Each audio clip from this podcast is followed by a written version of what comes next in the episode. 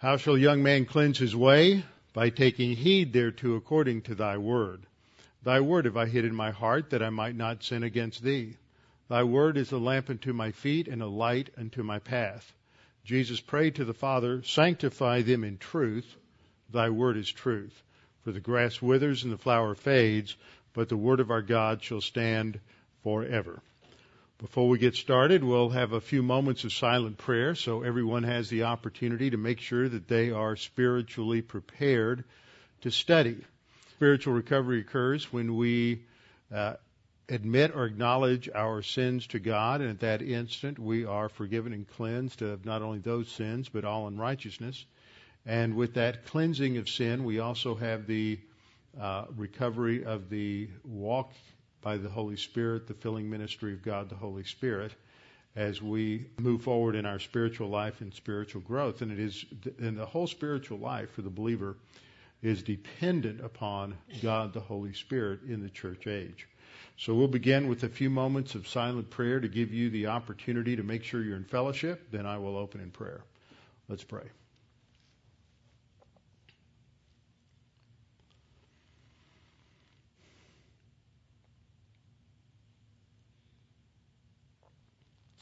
Father, we're thankful that we can gather together this evening to just reflect upon your word and to reflect upon all that we have been given in our so great salvation.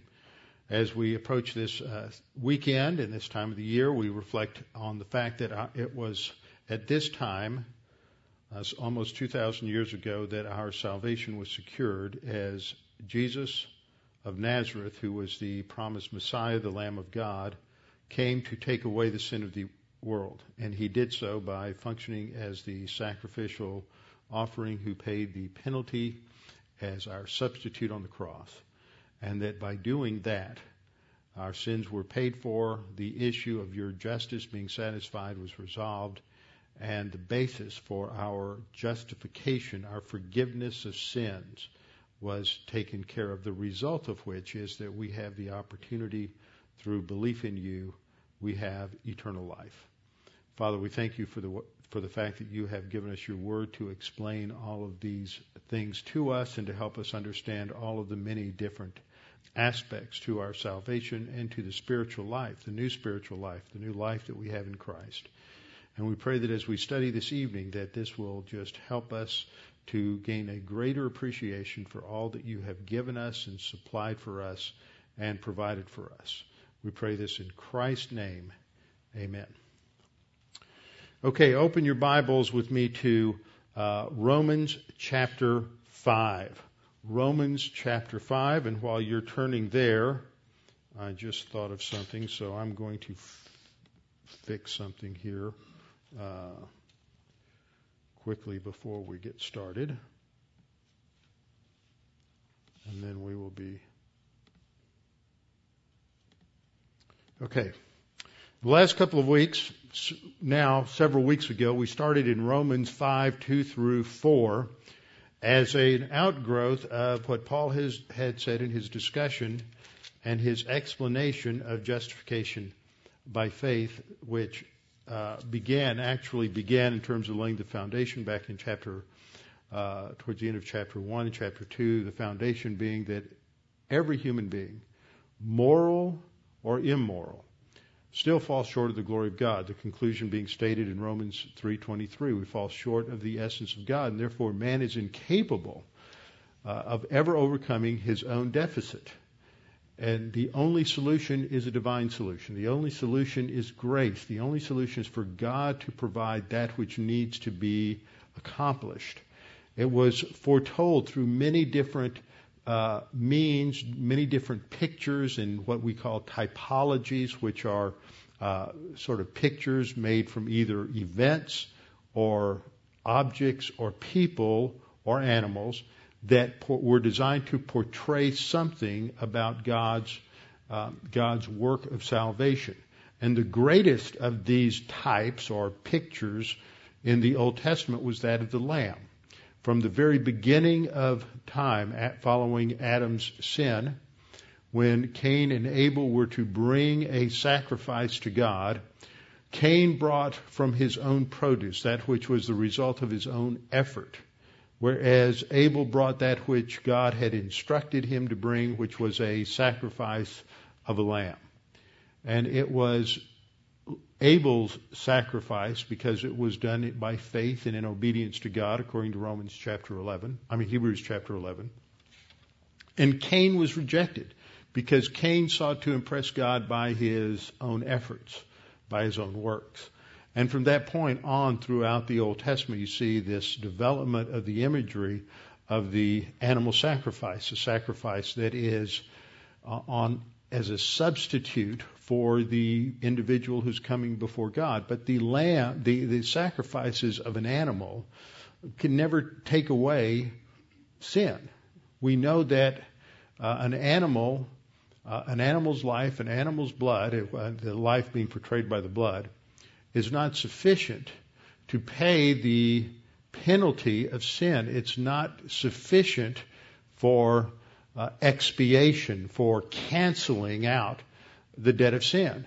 And so there had to be a sacrifice that was worthy. Now, the worthiness of that sacrifice was depicted by the lamb that was without spot or blemish at the Passover, especially, and Pesach begins tomorrow night.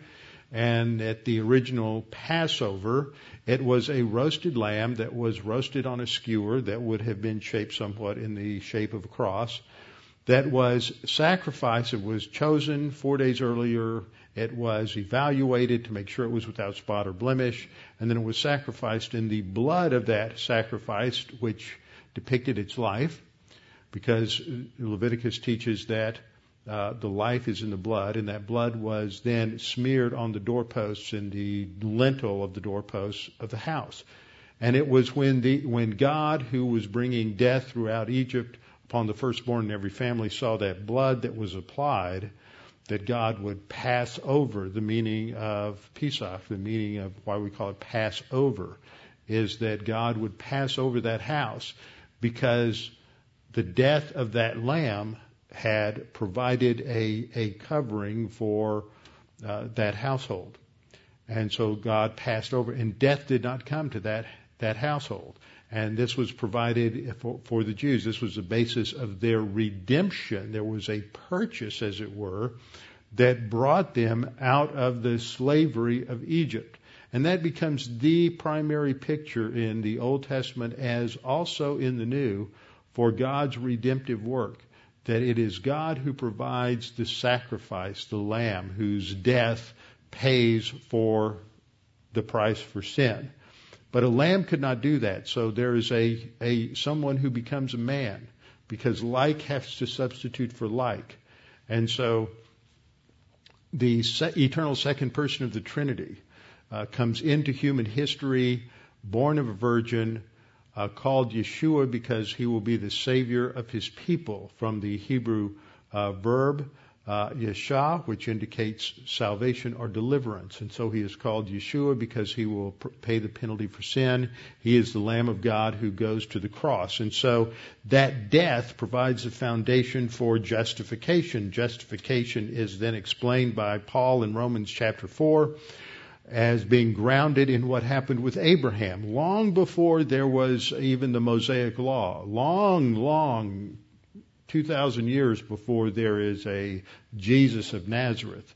There is an act that takes place uh, by uh, Abraham when he trusts in God and God on the uh, seeing that faith declares Abraham to be righteous not because of who and what Abraham is or what Abraham has done, but because of the object of his belief. He believes that God will provide this salvation.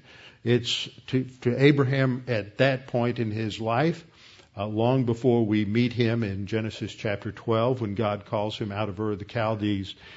His understanding of God and salvation and the promise of a Savior, Savior was probably as um, as somewhat fuzzy as it was for many of us when we first trusted Christ, especially if that was at a young age, as it was for me, and I know it was for for many of you. There was an understanding that that God was uh, provided a solution to a problem, and that was through Jesus, and He died for us, and we just grabbed hold of that in faith and believed it. And it is because of that that God declares us to be righteous. So Paul goes into this in Romans chapter 4. And Romans 4 uses this illustration of Abraham. He's, he's justified before there's, before he's circumcised. He's justified before the Mosaic law is given. He's justified before any of the rituals that come into Israel later come into practice. So it shows that justification is totally apart from ritual, totally apart from circumcision, totally apart from obedience to the Torah. It is exclusively based on faith in the promise of God. It is ultimately God, uh, God's work that is the basis for our justification. So having gone through all of that, in Romans chapter 5, Paul begins to develop the benefits of justification in 5.1. Now 5.1, and, and this is one of the toughest chapters in all of scripture to exegete and to deal with because of a no- number of factors which we haven't really hit yet, but we begin to hit them in the next uh, paragraph in verse uh, verses 6 through 11, but specifically in 12 through 21. And that is because often this chapter, I think, is is misunderstood. As I always heard it, Romans up through Romans 5, you're dealing with justification, and the spiritual life or sanctification doesn't begin until Romans 6.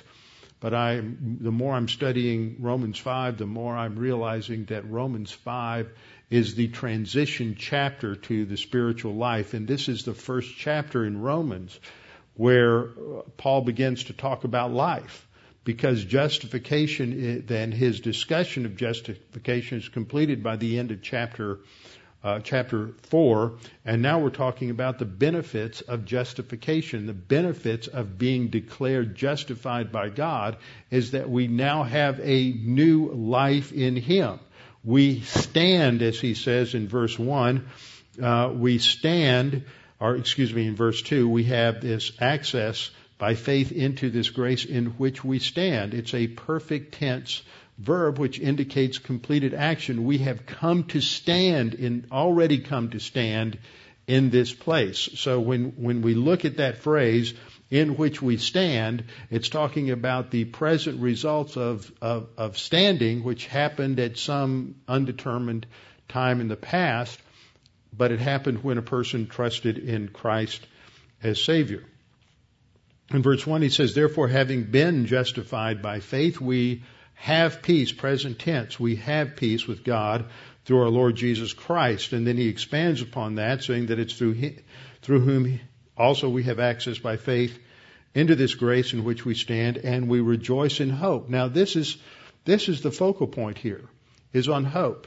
We have hope mentioned here in uh, two or three times in verses uh, 2, again in verse 4, again in verse 5.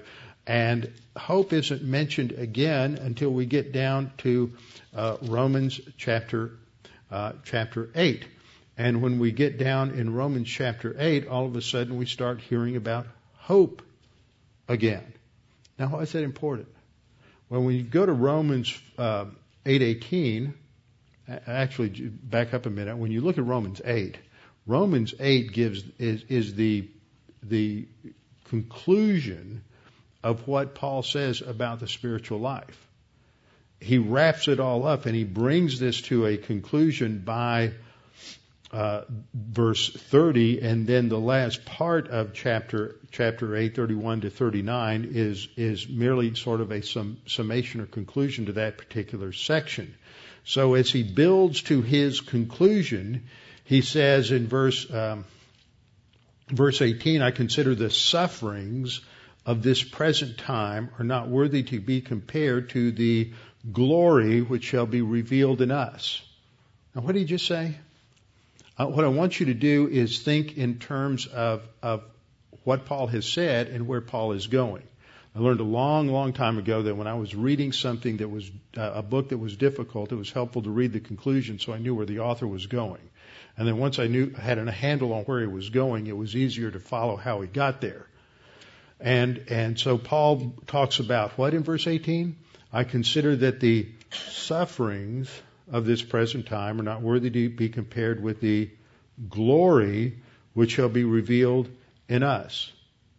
Have we seen that terminology before? Sure, we have, right here in this section. In uh, Romans 5, 2 and 3, we rejoice in hope uh, of the what? The glory of God. And not only that, but we also rejoice in adversities, in thlipsis, in, in suffering. So here we have glory and sufferings in 5, 2, and 3. And we, where do we run into the, those same ideas again? When we get over to the conclusion of this section in uh, 8, uh, 18, 19, uh, talks about the earnest expectation of the creation eagerly waits for the revealing of the sons of God. Expectation means that there's a, a, a, a forward looking uh, focus that we're looking forward to uh, something that is going to bring things to a conclusion. Verse 20 states that creation was subjected to futility, not willingly, but because of him who subjected it in, in what? In hope. That's the first time we see the word hope after we get out of 5 5. See, uh, you look at the text of Scripture, and the text of Scripture tells you, you learn from it what what it's saying, and, and it uses these. These are just typical literary devices, and this is uh, like bracketing. If you're familiar with, uh, if you were in the Navy when you were shooting uh, the big guns off of a ship, or you're in artillery, it's a procedure known as bracketing.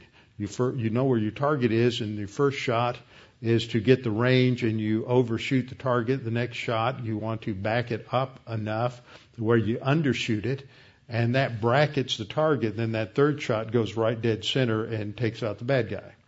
That's bracketing. Well, you do the same thing in literature, and it's called an inclusio, where you have certain words or phrases or structures at the beginning and at the end, which tell the reader that this is the this is the structural unit of thought uh, that we're we're focused on.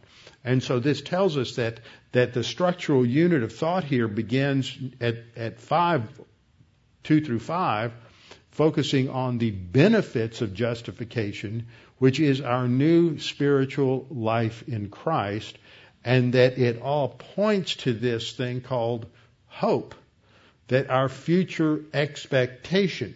And so Paul says that that God subjected the universe and the world to this judgment of sin, this penalty of sin, in hope. That is because there is a future reality and there is a need in order to prepare for that future reality. Certain things had to happen that that hope may be brought to reality. It's explained in uh, verse 21 and 22. Um, we'll go through that eventually, but then when we get to verse 24, uh, Paul says, For we were saved in this hope. Well, there's language that's very similar to what we find at the beginning of chapter 5. We're saved in this hope, but hope that is seen is not hope. What does that tell us? That tell us that tells us that hope is something that is related to this time frame just as faith is related to this time frame. 2 Corinthians chapter 5, we walk by faith and not by sight, but when we die and we're face to face with the Lord, we're going to be walking by sight. And so faith is no longer operative because faith is not based on what we see. It's not based on empiricism. It's based on trust in the witness of God. Hope's the same way. Uh, hope is not based on something that is seen. It's based on a promise. And this is what uh, Paul emphasized with Abraham that Abraham believed God, he believed God's promise of salvation, and that is what gave his life meaning and definition was because he's focused on something that God is going to give him in the future, and that gave him hope to endure whatever he went through in life. That hope that we have is not just wishful optimism, but it has a a, a certainty, something that is uh, that is definite, but it is based on a promise. Verse 25 of Romans 8 says, But if we hope for what we do not see, that is, the hope has got to be based in a promise then, the, because it's based in faith, and hope and faith are bound to time. But if we hope for what we do not see, we eagerly wait for it with perseverance. And then he goes into a discussion of the uh, role of the Holy Spirit and God's overall plan in the remainder of this section down to verse down to verse 30. But what we see confirmed again as he comes to the conclusion in Romans chapter 8 is the the focal point of hope and its relation to a promise and the certainty of that promise because it is grounded in the character of God. The 1600s were a difficult time in England. They weren't as, quite as difficult as the Reformation period in the 1500s, especially the time during the reign of uh, Mary, uh, Mary Tudor, who was also called Bloody Mary during her very brief reign over 300 Christians, Protestants, were uh, burned at the stake. They made the ultimate sacrifice as a witness uh, for Jesus Christ. But in the 1600s, England continued to go through these religious uh, tumults and, and within her uh, within the country. You have the claims of the Stuarts to the divine right of monarchy and the claims of the Puritans that they did not have uh, absolute authority from God, but that their authority was limited by virtue of the laws uh, uh, uh, of England. And so this was a time uh, when there were not only problems related to the the authority uh, assertions of the of the Stuarts, but after the end of the Cromwell period and the restoration of the monarchy under Charles II, Charles II came back as a Catholic, and so this created another measure of problems in, in England. And it was during that time that there was a couple by the name of Andrew and Elizabeth Renwick who were uh, just common laborers in Scotland. Uh, they had uh, lost all of their children to disease, and they were left uh, in a state of, of, of bereavement. And the wife Elizabeth, much like another Elizabeth in the scripture, sought the Lord in prayer that God would give her another child. And God answered that prayer, and a young boy uh, came into their life. They named him James, and from the very beginning of his youth, they um, they taught him the scriptures. And he responded. He was extremely positive. He was extremely bright. He went to Edinburgh. Here he's the son of weavers, and yet he was able, he was so bright he was accepted at the University of Edinburgh. But he was denied a, de- a degree. He was refused the right of graduation because he refused to accept Charles II as the head of the Scottish Church. His family were devout Presbyterians. As the um, uh, nonconformists in Scotland were being martyred uh, quite frequently during this time. The English would uh, nail their severed heads and their hands to the city gates as a warning to others. So he left Scotland, which many did during this time, and as they had in the century before, went to the continent, went to Geneva, where he received further training and ordination. But he still had a love for his own people back in Scotland. And so eventually he returned to Scotland, uh, where he began to uh, teach and to preach the gospel and to organize uh, churches. He, he worked uh, diligently around the clock. He rarely slept. He's uh, frequently, when he did sleep, he was just camping out uh, on the moors in the cold and stormy nights, and he was frequently uh, wet, and often the only place he had to study was in a in a cave or somewhere uh, out in the uh, in the wilderness. But he was soon became known, and he was a wanted man uh, by the English, and so he frequently had to evade the king's soldiers until one day he was captured in Edinburgh and uh, put in prison and convicted of treason. His mother visited him in pre- pr- prison, and you can imagine how she felt. And she uh, hated to see the, know the fact that he would soon be martyred, and it was his head and his hands that would be hanging from the gates of, of Edinburgh. On February the 16th of 1688, he smuggled out a message to her and said, There's nothing in the world that I am sorry to leave but you. Farewell, mother. Farewell, night wanderings, cold, and weariness for Christ. Farewell, sweet Bible and preaching of the gospel.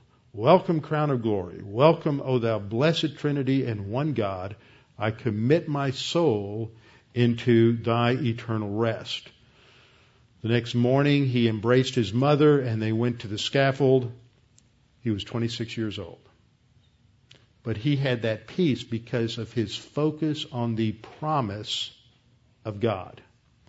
And he knew exactly where his destiny was. And he knew exactly what would happen. So there were no fears, there were no terrors. He knew he was justified uh, by faith alone, and so he had that complete confidence and that complete rest. He had a sure and certain hope, and that hope was in the essence of God, the glory of God, which is what Paul says here in Romans chapter 5, verse 2. We rejoice in hope of the glory of God, and not only that, but we rejoice in adversities. He's rejo- rejoicing in his adversity because he knew that what this produced in his life. Now, as I looked at this in the last couple of lessons, I pointed out that this was a a uh, a type of construction that is based on a uh, form of logic that was developed during the uh, 5th century BC called a Sorites, which is sort of a stair step of logic where if one thing is true, then the next thing develops from that, and the next thing develops from that, and so forth. And so I pointed out that there were these virtue stair steps in several passages of Scripture. We looked at the stair step of adversities in Romans 5, 3 through 4, where, where the, our stair step of virtues, where we went from adversity to endurance, endurance to tested or approved character, and then that yielded hope or confidence. The more we see God uh, intervene in our lives and and provide for us, the more confidence we gain. Our faith is strengthened. We saw the same kind of thing in James 1, 2 through 4, where James writes that we count it joy when we fall into various trials because we know that the testing of our faith produces endurance, and endurance will have its uh, perfect work. It's usually translated, but it's the idea of maturing work or the end goal that God has in mind in terms of our Christian life, our growth to spiritual maturity, that we may be perfect, that is, mature and complete, lacking nothing. So then I added to the first uh, virtue stair step a second virtue stair step. Uh, the words uh, and the stages are a little different, but uh, there's a lot of similarity there. Uh, begin with a trial. This leads to testing or the evaluation of faith as we see the utilization of the doctrine in our souls as it's applied to the uh, particular situation or adversity. The more we do that, the more produces endurance. And this is what the two, uh, the point where the two uh, uh, stair steps uh, relate to one another, and then it yields maturity. We went from there to 2 Peter. In 2 Peter 1, 5 through 8, uh, focused on a lengthier list of virtues that uh, also relate to this same idea, the virtue, or the stair step to virtue.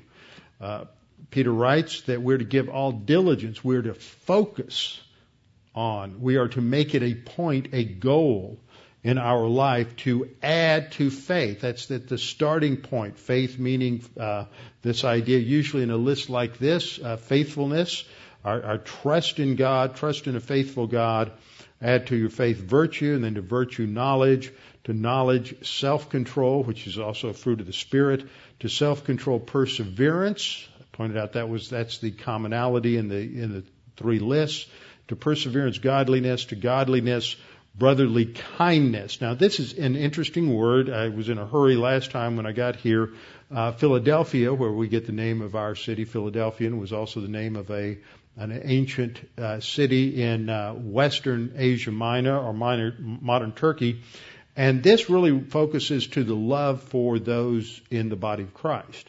Jesus said in John 13, 33 and 34 that we are to love one another as he loved us. That is brotherly kindness, brotherly affection, and adding to that love as the ultimate in this list of values. So love really comes at a maturing level. Love isn't something, I mean, in the full sense, that we have as young believers. To really have that as part of our uh, uh, life, our character makeup, uh, spiritually comes only as a result of spiritual growth. It's not something you can expect of an infant. Uh, we, they have a measure of love. They have something like that, just as any infant does, but it has to reach maturity, and that only comes as you go through this process and come to understand uh, the Word of God and see God work in your life, ex- excuse me, experientially. And so I added this uh, virtue stair step, this virtue ladder, to uh, the other two, pointing out that one commonality, endurance. Endurance. Hanging in there, not giving up, not quitting. And no matter how much the opposition uh, is that we face, think of someone uh, like James, who just I just read about, and his uh, James Renwick and his uh, his martyrdom. And there were so many at that time. They were focused on doing what God said to do. Whether that involved the overt preaching of the gospel in the face of opposition or just uh, being a faithful parent or whatever area of life God called you to. So we looked at, at, at those virtue stair steps and then I talked about the, the fact that virtue, as the Bible uses the term, isn't grounded in a um, Aristotelian or a Platonic concept of virtue, but it's really grounded in the way the Old Testament talked about God. The, that there's only three or four times in the uh, Hebrew Old Testament that the rabbis translated uh, a, a, couple of different Hebrew terms into the Greek word arete when they translated the Septuagint. And so what they were saying is that this virtue, this in their understanding, virtue related to the perfections of God's character. It wasn't something that was found in man or in creation, which is what the Greeks came up with in their ideas, but this is something that's rooted in the very character of God. And I developed that by looking at the fact that man is created in God's image in Genesis 1:26 through 28. But then that image is defaced, corrupted, marred in Genesis 3 when Adam sins, and all of Adam's descendants are still in the image of God, but it is a defaced image. We can't be what God intended us to be because of corruption from sin. And when we are saved, when we are justified positionally in Christ, then God begins to work in us and through us, according to Romans 8, 28 to 29, to conform us back to that image of Christ. So that the, as, as the image of Christ is developed in us, then it produces the fruit of the Holy Spirit, which is the character of Christ, and we have that transformation. Okay, that all brings us up to this this point of of uh, where I want to focus uh, in the rest of tonight's lesson. We got started on this last time. In the past, we've talked about spiritual skills, uh, call them stress busters. These are skills. A skill is something you have to practice again and again and again to perfect it. It's not something that you just go and and do. I remember when I was young and I had to uh, learn. I was learning piano and taking piano lessons, and I had to practice every morning. I had to get up and I had to practice for 30 minutes and practice scales. Uh, you probably did the same kind of thing. If it wasn't with piano lessons, it may have been in sports, it may have been uh, dance, it may have been any number of other things, but you had to master those skills. You had to do them over and over and over again. And that was really exciting and it just bored us to tears, but that was something we had to do. That's how you learn. And that's how we must drill ourselves and think about it whenever we face adversity in life is every time we have a decision to make in how we're going to react or respond to a set of circumstances, we have to decide, are we going to do it God's way or my way? Are we going to apply the principles of scripture are, are the doctrine to this situation, or are we just going to re- react in our own emotion, out of our own selfishness and our own arrogance? Every decision then becomes a test. It may not be a, a test doesn't mean it is something big. It just means it's a it's an opportunity to either obey or disobey God. Now, when we disobey God, there's a means of recovery, and that's the first skill, and that's to learn 1 John uh, 1 9, which my mother had me memorize as first complete sentence I ever said. I guess she decided I needed to learn how to uh, uh, confess my sins in light of where I would probably go in life. You don't have to shake your heads in agreement. So that's our recovery tool. When we fail and we initially react in anger, in bitterness, in resentment, whatever it may be, immediately we think, oh, that I reacted too quickly there. We confess that sin and we are back in fellowship. That is simply a restoration and reorientation of direction. In the Old Testament, they use the term shuv, uh, which means to turn. Uh, repent in Hebrew is teshuvah, which means to uh, turn toward God. So the confession is a turning, but it doesn't move us anywhere. We just uh, reoriented the direction of our life.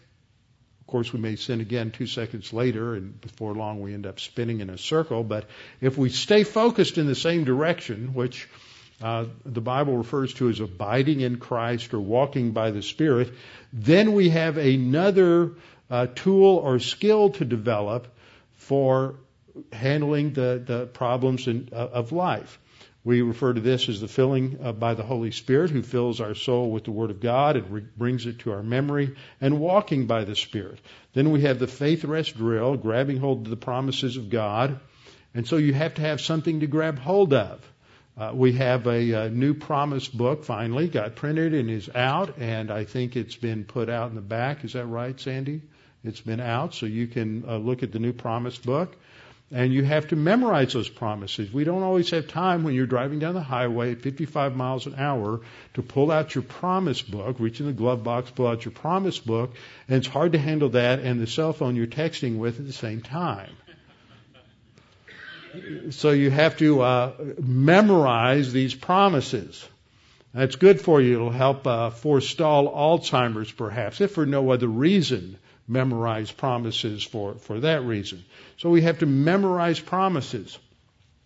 And then we have to learn about God's grace. That's really what's going on here in Romans 5. As I've been uh, reading through this and studying it, I wonder why in the world does Paul jump in verses 2 through 5 to this, this virtue ladder, this stair step of spiritual growth here in the right out of the chute as he comes out of this this section on justification. And I'll tell you why. Because the focus is on understanding grace and that you can't implement, you can't even begin to walk up this virtue ladder if you don't understand grace. And the place to understand grace is the cross. And that's what becomes the focal point of verses 5 and following. So we have these uh, three skills there on the right faith, rest, drill, grace orientation, and doctrinal orientation. Grace orientation, we learn about God's grace. In doctrinal orientation, we learn all of the procedures and promises that, and principles that God has in His Word. And they really work together. It's not a linear thing, it's an inner dynamic between these three things because in the faith rest drill, our brain is, our mind is grabbing hold of a promise. That's a doctrine. The fact that we have it is because of grace. So you see, they all really interconnect. And as we implement that, we grow in our understanding of God's grace and the fact that He's constantly providing for us and we don't deserve it at all. And then we continue to grow as we learn more promises and as we claim them. And that's one of the great things about memorizing promises is you usually have to repeat, or at least I do about uh, 80 or 90 or 150 times before I've got it. And then three weeks later, I've forgotten and I have to go back and review it. But every time you repeat it in your mind, you're thinking about it and you go, wait a minute, I never really noticed this connection there or that connection here or what that word means. Wonder what that word means. I'm going to go look that up. And so as you are memorizing a passage, your your mind is really drilling down into the meaning of that uh, that verse or set of verses, so that you understand. Not you're not just doing rote memory without understanding the concepts. You're you're thinking it through and assimilating the principles and promises that are embedded within that that particular promise. Now, as we go through this whole procedure under the ministry of the Holy Spirit, God the Holy Spirit begins to change us on the inside out. It's not this kind of top down, outside in kind of change, which is what comes from legalism. Legalism says that if you want to uh, impress God, you need to clean up your life in these 25 areas. And you can't do these things, and you need to start doing these things. And while there's an element of truth to that, if it's done without rec- the recognition of the work of the Holy Spirit, then it's nothing more than wood, hay, and straw, according to 1 Corinthians uh, chapter 3. And so we, as we spend time walking by the Spirit and being nourished by the Word of God, then it is God the Holy Spirit who inside of us begins to, just as your body takes the food that you swallow and begins to metabolize it, break it down, uh, put it into the bloodstream, and it goes out and strengthens and nourishes the cells in your muscles and your brain. So when you take in the Word of God, the Holy Spirit then use, takes that and begins to break it down, assimilate it into your thinking, into your life, and it's spiritually metabolized, so it becomes part of your your thinking. And the more you use it, the more it becomes second nature. Becomes it needs to become a habit something you normally do. You have to practice it. Not wait until, oh, this is a big moment. Now I'm going to figure out how to practice it. Too late. That's one of the, read uh, Proverbs 3 sometimes. Wisdom goes crying through the streets. Come and get me now. And then wisdom says, if you don't get me before the crisis, then when the crisis comes, it's too late. You can't learn it after the fact. It doesn't help.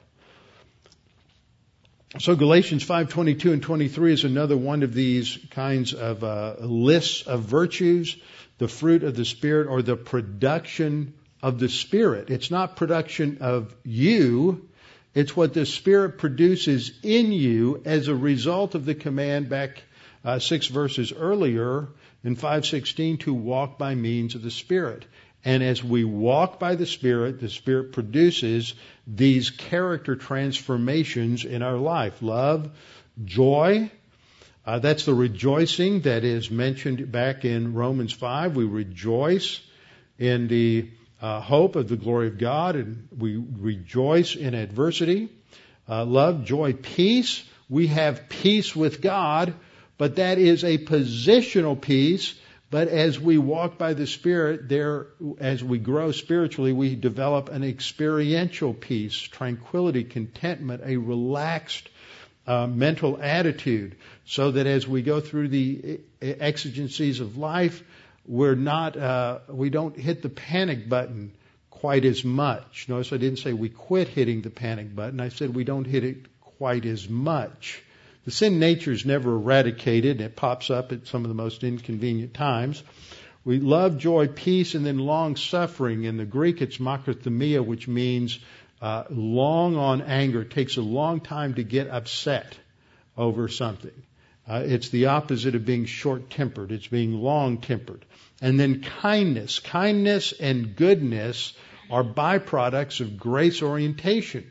Because as we recognize how nasty we've been toward God, and that only comes after you've been saved, you begin to realize that, that your life really is not all that all that, or at least before you were saved, wasn't all that significant for God. He didn't save you because you're just so sweet and wonderful and brilliant and accomplished, and heaven just wouldn't be the same without you. God saved you in spite of yourself because you're just a dirty, rotten little obnoxious sinner like everybody else, and God uh, doesn't have, there's nothing good in us that would cause God to want to save us.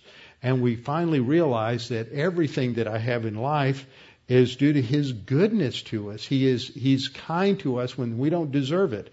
So kindness and goodness develop uh, in that spiritual growth process.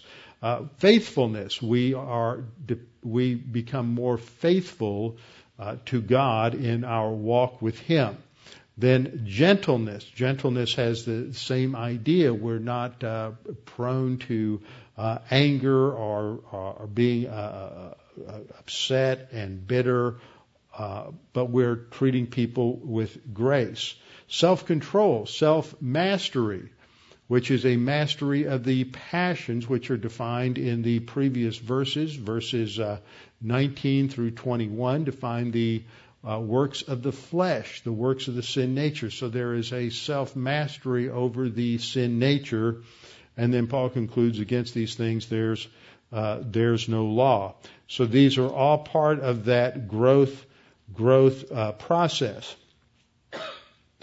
Now, in this chart, uh, I started to build several years ago just uh, this this growth progression.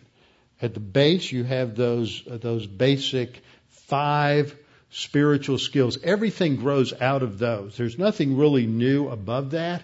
It's just developed into a, a another level. Uh, at the next level, we have, as we move out of spiritual childhood, we get a personal sense of our eternal destiny.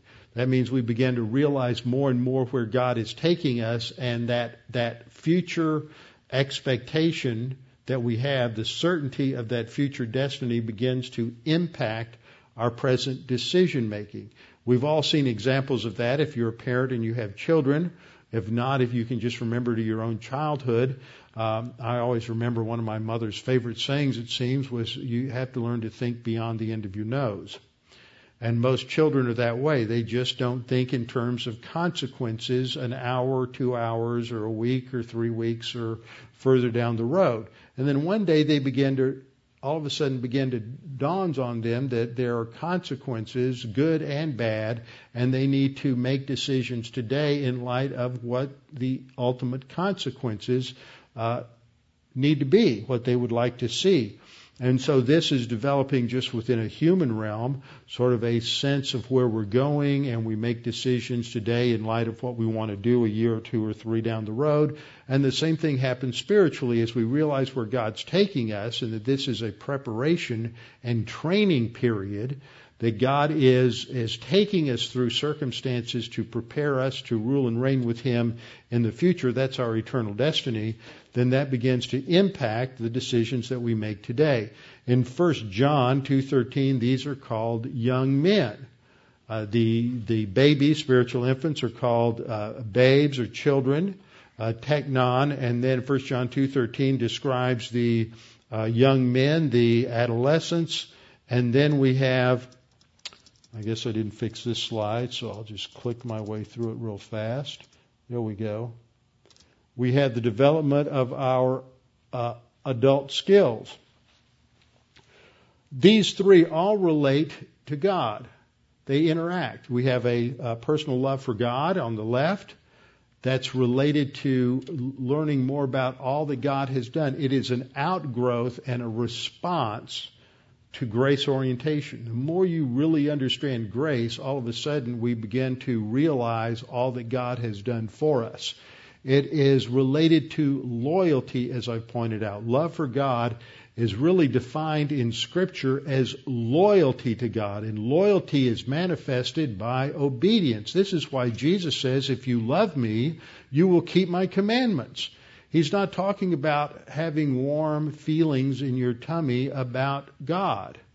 He's talking about loyalty. How do you know if you love God? If you're obedient. Love means loyalty in, in Scripture. And so we come out of a culture where love relates to emotion and feeling, but emotion and feeling is, a pretty flighty thing. It doesn't last all the time, but we have to have the integrity and the character to be loyal. And so we build in that personal love for God, and as we come to love God and understand uh, grace, then it impacts how we treat others, both others in the body of Christ, love one another as, as, as uh, Christ has loved us, but also loving those outside of the body of Christ. uh, Galatians 5:14, James, a couple of other places still quote from uh, Leviticus 18 that we're to love our neighbor uh, as ourselves. And then we are to focus on Christ. Occupation with Christ is a form of love for Christ. Uh, Hebrews, uh, that should be Hebrews 12:2, not Hebrews 2:2.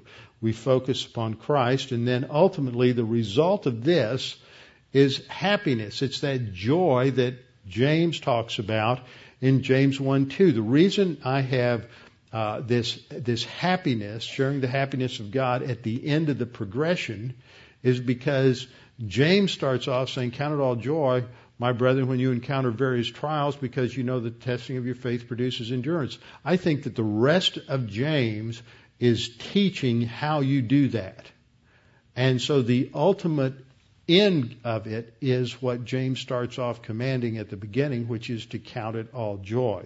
And so the only way we can do that is to go through the growth progressions that are defined uh, in the book of James. So we go forward through this, and then we come back to Romans 5, 5 through 11. So in the last, uh, I've got about five, six minutes. Uh, what I want to do here is to focus our attention back on this passage. In James, 5, I mean, excuse me, in Romans 5:1, we read this conclusion. Therefore, because we have been justified by faith, we have present reality, peace with God through our Lord Jesus Christ. It is in this grace in which we stand, verse 2. And then he moves from talking about what we have in this position we're now in, in verses 1 and 2, to talking about this, this virtue ladder, this stair step progression to spiritual maturity in verses 3, 4, and 5. Why does he do that? How does this fit within his thought flow? It fits within the thought flow, we understand it when we look at how these these verses begin in the Greek. It's somewhat clear in the English. In verse 5, and some versions will put a paragraph there. Most of them will put a paragraph after verse 5. I don't think, uh, and some of my some Greek texts usually don't even put a paragraph break until verse 12. I think that's more correct. I think 1 through 11 represents one basic uh, paragraph, which is a collection of thoughts surrounding a basic, one basic idea. In verse 5, it begins, Now hope does not disappoint. Now, that initial word now really is a break from what he has said in verses 2 through 4. Verses 2 through 4 just gets us to the word hope. How do we get hope? There's the progression. And what Paul really wants to talk about, though, is hope. He says, Now hope does not disappoint. Why doesn't hope disappoint? That's an important question. Why aren't we disappointed? Because he says the love of God has been poured out in our hearts by the Holy Spirit who was given to us. Now it's not as clear in the English, but that verb has been poured out in the Greek is a perfect tense. That means it's a completed action. If that pouring out of God's love is completed, when did that complete? When was that finished? When did that happen? That happened when we were justified. That happened at the instant you trusted Christ and your Savior. At that instant, God poured out His love to us by means of God the Holy Spirit. It's a completed action with results that go on uh, through the rest of our life and on into eternity. Uh, and it is poured out by the Holy Spirit. What's the focal point in that verse? It's understanding the dimensions of this love that has been poured out in our life. Well, what do you mean? Why is that so important? So then Paul has to explain this, and that's indicated by the first word in the next verse, verse 6. He says, for.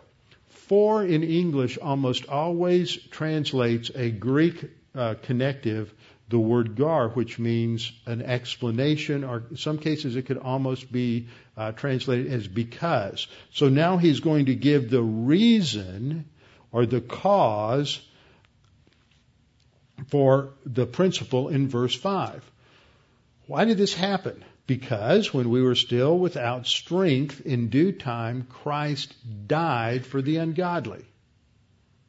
See, he goes right back to the fact that if you're going to understand how to make it through this stair step progression, you really have to take some time to think about what God did when you got saved.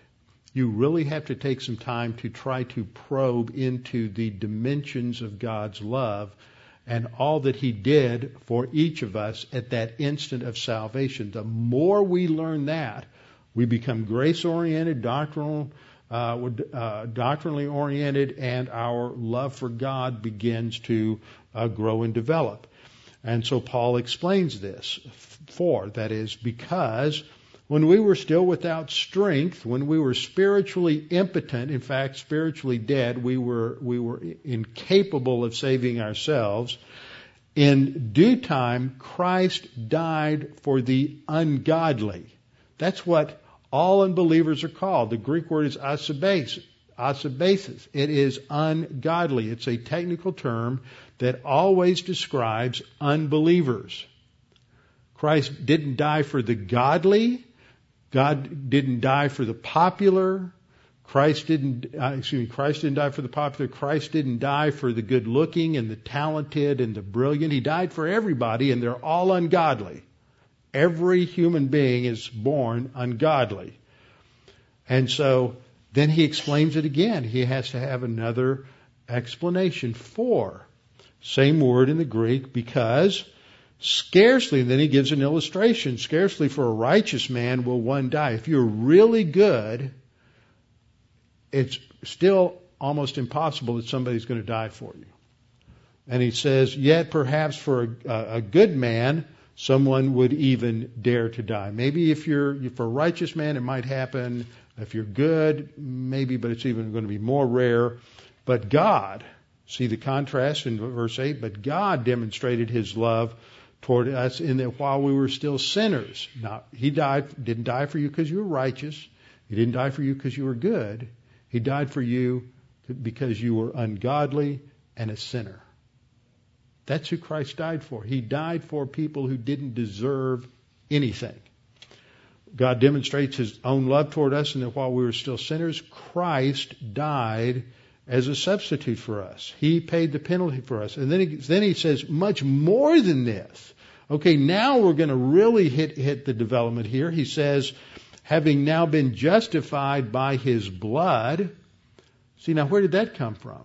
That came from the whole discussion of chapter 4. So in verse, verse 9, what Paul does is he goes back and he says, okay, I've had this loose thread hanging out here and I'm going to tie that into what I've been saying about what Christ did on the cross. That's where we were justified by His blood, by His death for us as sinners on the cross. And that's completed action. Having now been justified by His blood, by His death, we were justified by when, the instant we trusted in Christ as Savior. But then He says, we shall be saved from wrath through Him.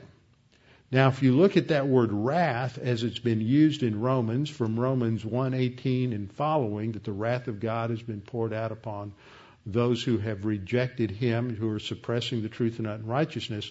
Wrath is a term for God's judgment in time on individuals and uh, on the human race, for divine discipline, divine judgment in time.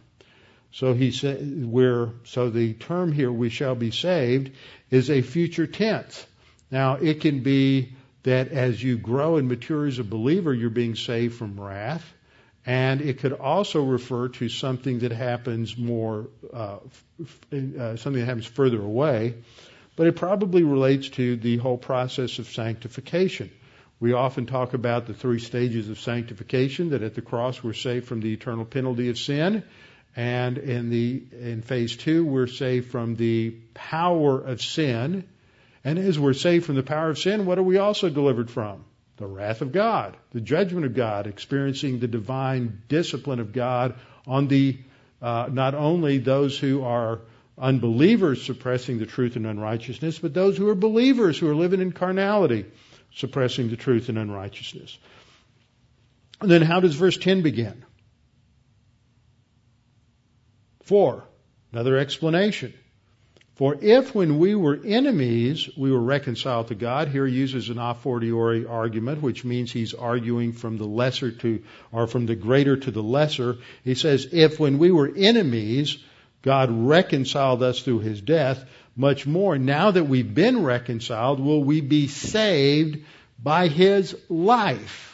See, here again, Paul sets up what he develops in the first part of Romans 6, which we talked about some last Sunday morning. It's the death of Christ that relates to justification, but it's his resurrection life that is the foundation for the Christian life. And that is one reason why the resurrection is so important. It says, if when we were enemies, we were reconciled to God through the death of His Son, much more having been reconciled, we shall be saved by His life. Now, I want to point something out here. We'll, I'll look at it only briefly, and that is, according to the Reformed theologians, the, the, the, uh, especially those who are Calvinists, those who come out of out of the Reformed tradition, Presbyterianism, uh, Congregationalism, Calvinism, uh, they often look at this term as related to the physical life of Christ on the earth between his birth and his crucifixion. But as Paul develops this, if we look at this as foreshadowing to what he develops in Romans 6, it's not his pre-crucifixion life here. It's his post-crucifixion resurrection life here that is the foundation for the Christian life. And, uh, and this is one of those problems in Reformed theology is that they want to say that not only was Christ's death on the cross redemptive, but so was the suffering he went through. Any suffering he went through in life was also redemptive. But again, see, what I hope you're catching from this is how important it is not just to do the in-depth microscopic uh, exegetical analysis, but to look at how uh, the f- argument flow, how, how somebody's thought develops within the context and how he uses certain words in certain ways in a broader spectrum than just looking at the uh, at the minutia. You have to do both. So he says in verse 11, not only that, but we also what? Rejoice. Have we seen that word before? Sure. Again, it's an inclusio. He started off talking about rejoicing in the hope of the glory of God in verse 2, and now he comes back to rejoicing in verse 11. See, that packet, that brackets the, the, the, the, the paragraph. See, when I say that, oh, it's a paragraph between 1 and 11, it's not because I had a liver quiver in my soul and I thought, oh, that just seems to be a good place to break it. It's because there, there's, there's, there's verbiage in the text that shows this kind of uh, structure. Uh, it starts off with rejoice and ends with rejoice. It brackets the text. So we, not only that, we rejoice in God through our Lord Jesus Christ, through whom we have now received the reconciliation. Now that ties us right back to the fact that we have peace with God in verse 1. So you see how verse 11 connects us back to the opening thought in verses 1 and 2. And it's as we tie this whole thing together that we're going to come to an understanding that the foundation for moving forward in the spiritual life is understanding what really happened at the cross how God's love is demonstrated to us in that He died for us and we didn't deserve one thing. That's the key to grace orientation. And if you don't get grace orientation, which necessarily implies a heavy dose of humility, there can't be any growth because growth demands submission to God's authority, which means humility, which means dependence upon God providing the solution, and we just rest in it. We'll come back and get into this in a little more detail next time. Father, we thank you for this opportunity to focus on this section of Scripture, to be reminded that there is a plan. And that plan includes a way of progression, a way of growth, and that all of this was mapped out by you in eternity past. And that this plan is foundationally built upon understanding your grace that it is undeserved and unmerited, that there's not one thing we can do to ever, ever gain your uh, approbation because we are born corrupt. We're born sinners. All, as Isaiah said, all of our works of righteousness are like filthy rags. It's only when you provide us with the free gift of, res- of uh, righteousness that we can have eternal life by simply accepting that free gift, trusting in Christ as our Savior. So, Father, we pray that you would just impress these things upon our, our minds and upon our soul, that, that God the Holy Spirit can use this in producing spiritual growth. We pray in Christ's name. Amen.